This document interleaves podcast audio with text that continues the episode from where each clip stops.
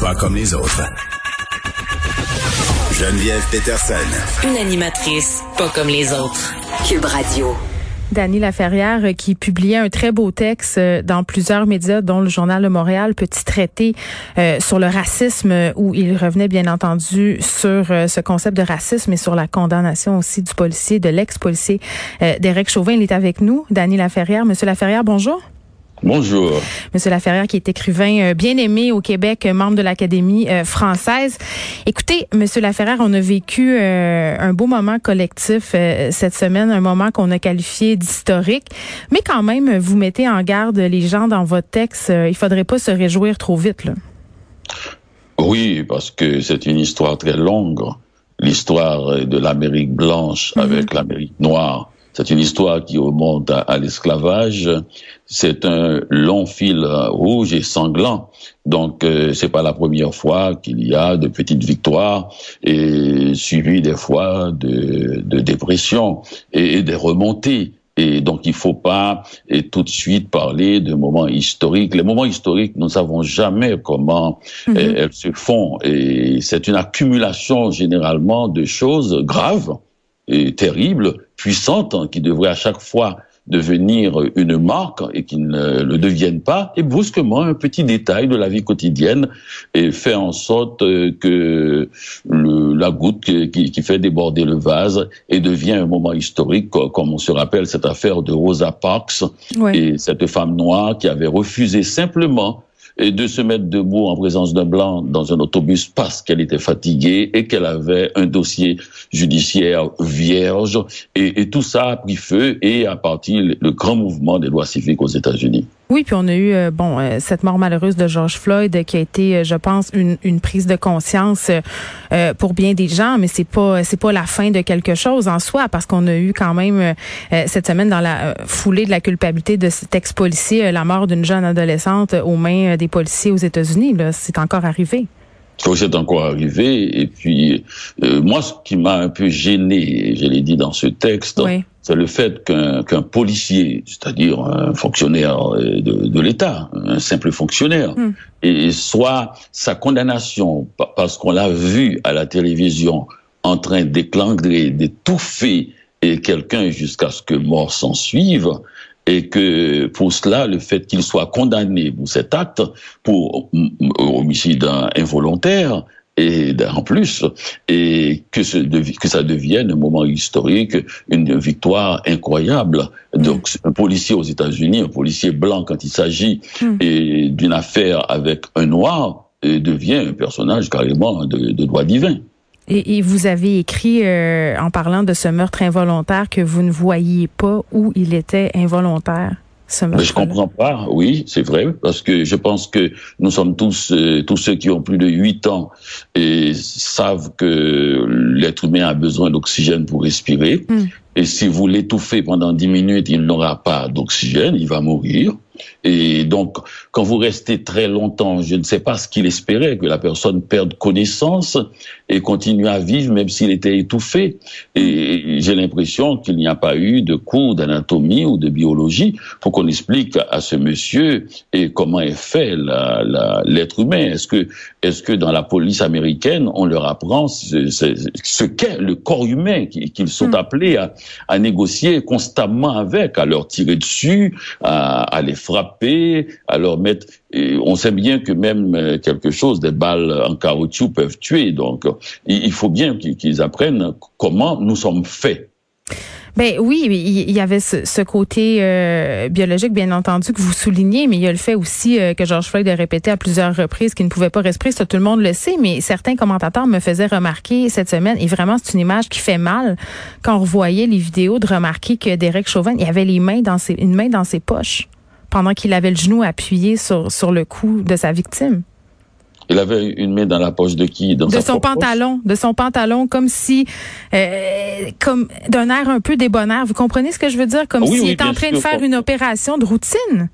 Une sorte d'insouciance. Exactement. Une sorte d'insouciance. Ben oui, j'ai l'impression que que ces choses-là se passent.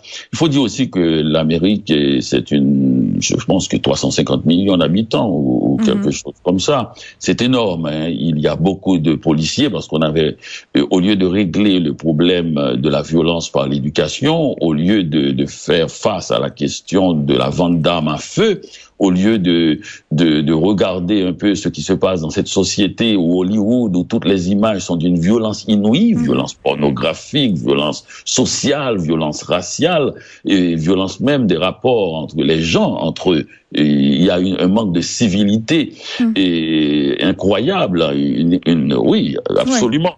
Donc cette Amérique-là est, toujours à feu et à sang. Et qu'est-ce qu'on fait? Eh bien, on augmente le nombre de policiers et, les, États, les villes demandent toujours plus de policiers pour la sécurité des, bonnes gens. Et, et, plus de policiers, ça veut dire aussi peut-être qu'ils sont moins bien formés, ils ne comprennent pas ce que c'est que, que l'être humain, l'autre. L'autre, les gens, hmm. vous savez, il, y a des violences latentes dans les rapports de police. Un policier doit avoir un sang-froid quand il s'agit d'un noir parce que l'histoire est là. L'histoire est devant. L'individu en face de vous sait hmm. qu'on peut le tuer à tout moment. Donc, il a des, des, des, des, élans violents aussi. Hmm. Parce qu'il il est en danger de mort pour le plus simple détail. C'était une affaire de 20 dollars dont on disait qu'il était faux. Oui, oui, puis on a eu des témoignages de personnes qui disaient se promener dans leur quartier avec leurs enfants euh, pour pas se faire intercepter par la police, pour pas avoir l'air euh, euh, de menace. Monsieur Laferrière, il y a des gens qui pensent qu'on devrait définancer la police. Vous êtes où par rapport à ça?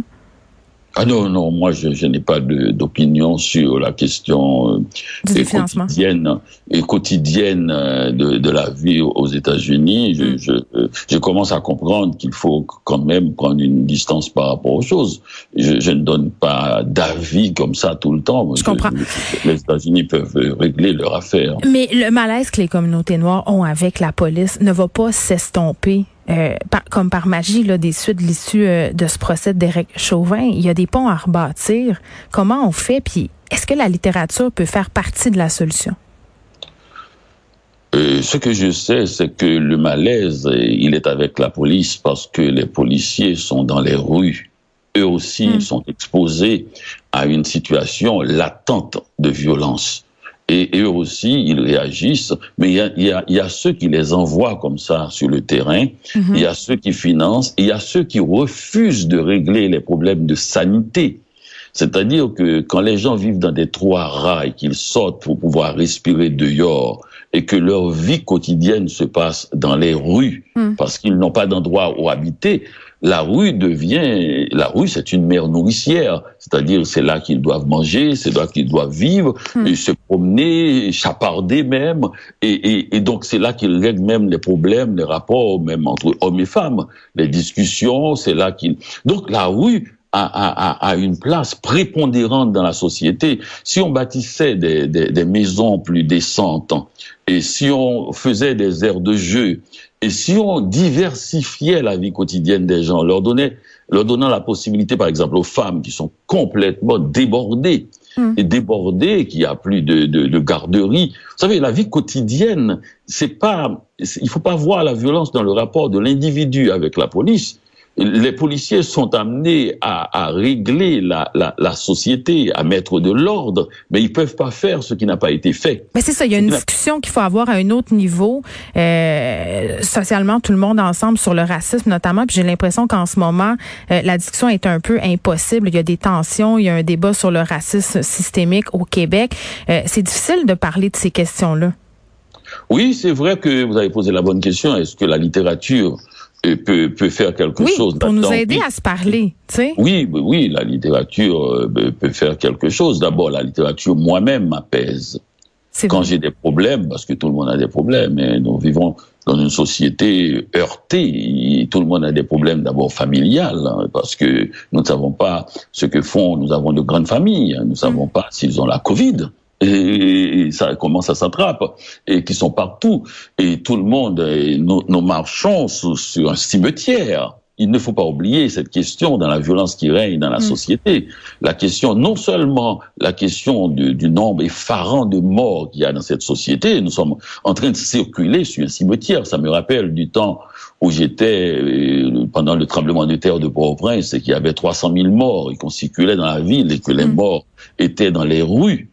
Et donc, nous marchons dans un cimetière et nous avons l'énorme frustration des gens qui sont quand même des êtres humains. Ils peuvent pas passer leur vie avec des masques euh, sur leur visage. On n'arrive pas à respirer. La question de la respiration, elle, elle est pour tout le monde. Elle n'est pas de l'ordre de Georges Fior mm. quand on porte un masque, mais le masque, c'est désagréable. Mm. Il faut le dire, il faut le porter, mais il est désagréable dans le sens que ça crée une tension et, et énorme. Je crois que la littérature, c'est ce que je fais quand j'écris et je me, je me calme moi-même. Quand j'ai eu quelque chose qui m'agresse, quand j'ai quelque chose, je viens d'apprendre une mauvaise nouvelle, mettons venant d'Haïti. Vous savez, là, Haïti est à feu et à sang en ce moment. Donc moi, je suis occupé avec Haïti. Je suis occupé avec et, les États-Unis. Je suis occupé avec Haïti. Des endroits où il y a des violences énormes, où il y a des situations extrêmement graves de tension. Chaque jour, j'apprends des nouvelles que des amis à moi sont dans des, dans des contextes difficiles, des parents même. Et donc, je dois gérer tout ça mm. puisque je suis un peu plus en liberté qu'eux. donc, je passe mon temps au téléphone, je passe mon temps à faire des, des, des, à parler de cela. J'ai l'impression qu'on détourne le regard aussi, qu'il y a une certaine hypocrisie. Vous parliez de masque tantôt, Monsieur Laferrière. Vous avez un peu abordé la question, euh, pas de l'hypocrisie, mais peut-être du politiquement correct. Là, vous écrivez euh, euh, dans votre traité qu'on discute abondamment de racisme dans les salons, dans les cafés, dans les cocktails, avec un verre de vin, alors qu'on fait semblant de ne pas voir le racisme qui est à côté de nous finalement.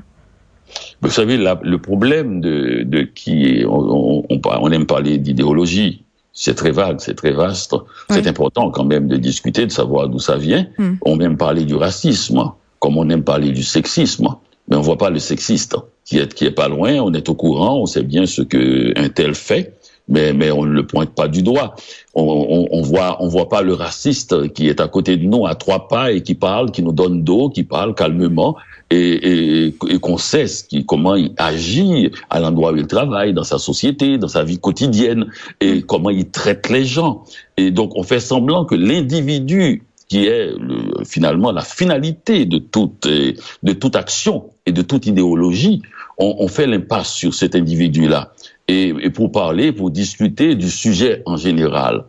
Et l'autre point de vue aussi, c'est que on, on accuse de racisme des gens qui ne le sont pas de racistes, des gens qui ne le sont pas. C'est-à-dire que, comme on accuse souvent de sexistes, des gens qui le sont beaucoup moins qu'on le croit, qui sont souvent nos partenaires, et parce que il, fait la vaisselle, mais il descend pas la poubelle assez vite, et il est un sexiste et il collabore pas. Alors que nous savons très bien qu'il y en a les vrais violents. Et, la personne qui vit avec nous, bon, euh, s'il n'y avait pas la question du sexisme, on, aurait des petits heures, c'est normal, c'est comme ça, c'est la vie quotidienne. Il est fait de frottements, de grincements, mais, mais maintenant on a, on a un vocabulaire, on a une violence de langage qui monte à l'extrême pour, pour n'importe quoi. Vous, on accuse que... des gens qui, qui, disent quelque chose de rien du tout. Eh bien, il faut, il faut remettre les choses à leur place. Il faut rendre les choses de façon modérée pour, afin de déterminer le vrai raciste hmm. qu'on n'arrive pas à rencontrer parce que il veut même pas nous rencontrer. Ça ne les intéresse pas. Le vrai sexiste, je peux, euh, on sait très bien où ils habitent, on sait très bien comment ils se conduisent, mais ils n'en ont vraiment, ça, ça, ne les intéresse pas. Les discours sur le sexisme, ils, frappent les femmes et puis ça va. Et, l'autre, eh bien, ils écrasent des noirs, ça va. et ça va. La vie est très simple pour eux. Et, et, nous, on a peur d'eux parce que leur, leur comportement est tellement simple, tellement direct, presque sain. C'est-à-dire, ils détestent les noirs, ils les frappent. Ils détestent les femmes, ils les frappent. Que on a peur parce qu'on vient avec des discours de salon, hmm. on a peur de se faire frapper, on, a peur de rencontrer le vrai monstre. Hmm. Oui, puis ce sont des mots euh, très chargés, peut-être qu'on utilise euh, dans le quotidien, puis qui fait qui, qui, qui fait que ces mots-là perdent du sens à un certain moment aussi.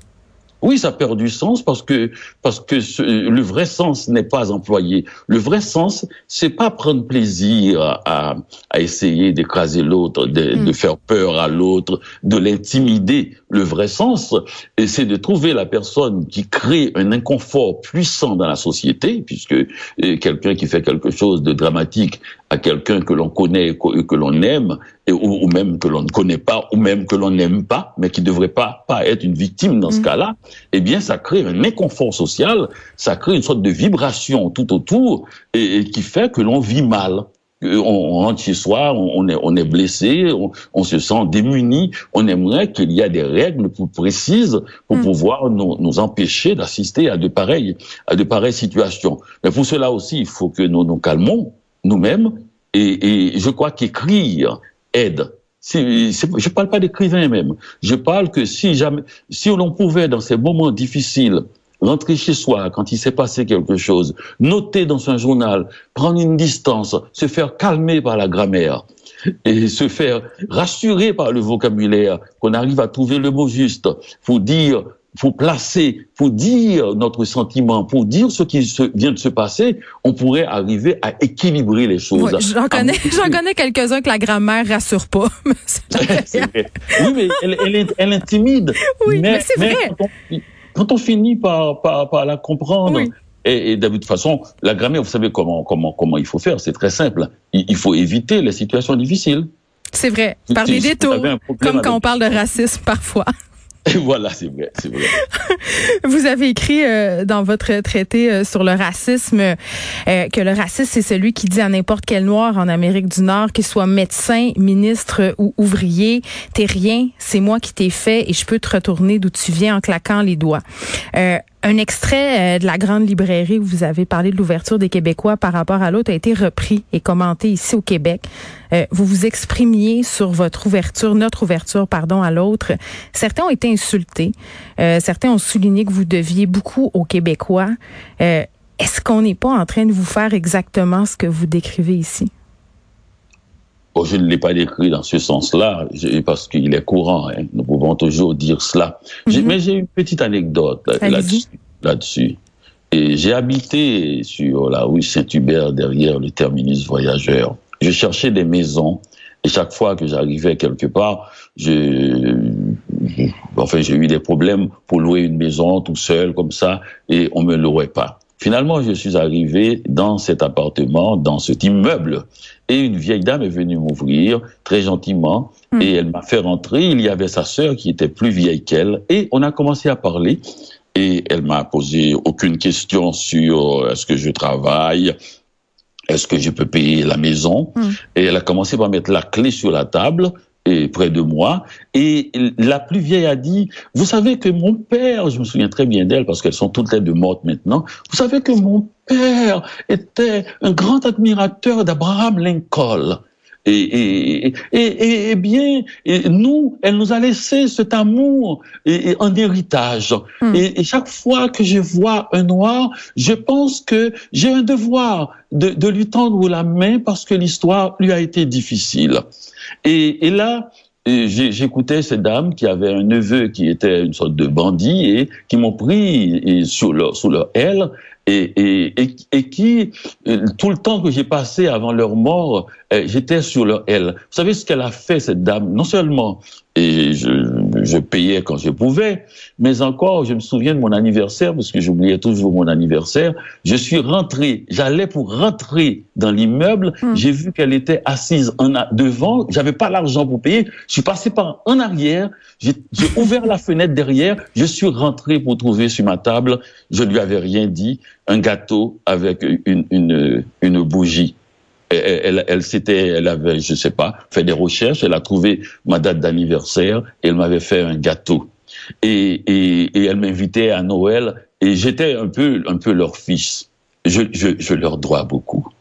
Et, et, jamais je ne cesserai et de, de me dire que cette femme, ces deux femmes, sont la figure rêvée, idéalisée, mais réelle aussi parce qu'il y a beaucoup de gens au Québec qui sont comme ça. Ce que je peux dire, les gens qui sont comme ça, ne vous font jamais de reproches.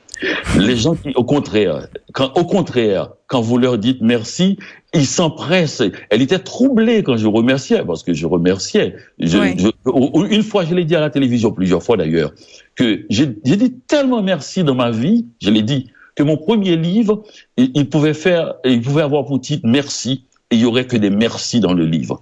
J'ai dit tellement de merci. Mais des, gens, les gens qui méritent le merci, eh bien, ils ne vous demandent jamais, ils ne vous reprochent jamais d'avoir fait quelque chose pour vous. Il y a un proverbe arabe qui dit, la bouche qui fait le reproche de ce qu'il a fait, de ce qu'elle a fait, de ce qu'elle a donné, est une bouche qui pue. Et, il y a des proverbes comme ça dans des pays où c'est un scandale de, dire à quelqu'un je vous ai fait reproche. Mais quant à mon cas particulier, je crois que le Québec a fait beaucoup pour tout le monde et qu'il n'y a pas, hmm. il, ne, il ne suffit pas d'être né au Québec, de parents québécois, c'est une société.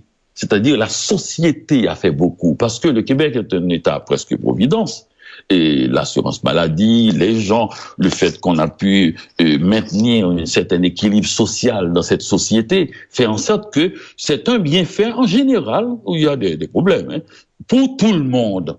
C'est quand même, quand je suis arrivé ici, c'est vrai, je, je, je, la première fois que j'ai entendu un discours de René Lévesque, j'allais applaudir en disant vive, vive, vive, vive René Lévesque, vive, vive le président.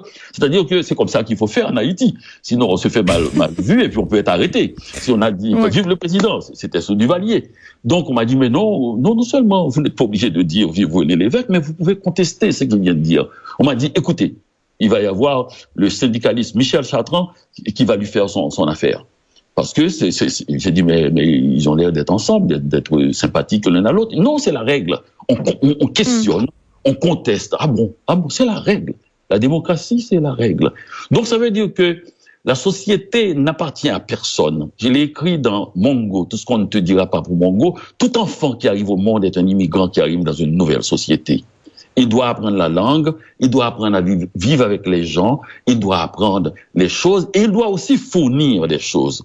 Ce que j'ai remarqué dans les discussions ou, quand on parlait de moi, personne n'a jamais dit que j'ai écrit 32 livres au Québec. Personne n'a jamais dit que je suis le seul écrivain québécois dont les livres parus en France ne sont jamais distribués dans les librairies parce que je protège, je protège la, non seulement la librairie, mais mon mes éditeurs québécois. Hmm. Je suis le seul écrivain québécois dont les 32 livres, il n'y a aucun de mes livres parus, parus en France qui sont au Québec. Ce n'est pas par hasard, c'est parce que je signe toujours deux contrats dès le début. J'ai dit, vous n'allez pas vendre les livres de France au Québec parce que c'est pour mon éditeur québécois. Hmm. Le seul. Le seul. Le seul qui fait ça. Tous les libraires peuvent le dire. Donc ça veut dire que, que, que la société quand on dit on vous a fait, mais on ne peut pas avoir fait quelqu'un qui a fait 32 livres. Quand, quand certaines personnes disent qu'ils m'ont accueilli à bras ouverts, moi que je suis arrivé ici, je suis resté pendant 10 ans illégal. J'ai été pendant 8 ans ouvrier. J'ai vu personne à l'aéroport, sauf mon ami. Et, et, avait pas de bras ouverts. les bras ouverts, les bras ouverts pour moi, c'était de travailler dans une usine et travailler pendant 12 heures. Et, et ça, je l'ai dit dans plusieurs livres, c'est pas quelque chose. Et tout le monde le sait au Québec. Les bras ouverts. Et après, tout le monde sait comment j'ai commencé ma littérature. J'ai écrit comment faire l'amour avec un ex fatigué. Je suis allé dans toutes les librairies pour dire aux gens, mettez ça en vitrine. Et j'ai déplacé mon livre pour les mettre bonne place.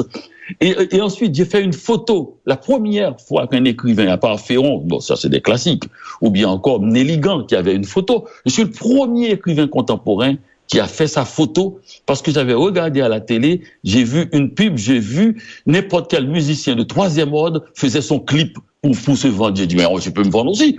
J'ai publié ma photo avant même de publier le livre. Donc, vous voyez, je suis un combattant. 32 livres.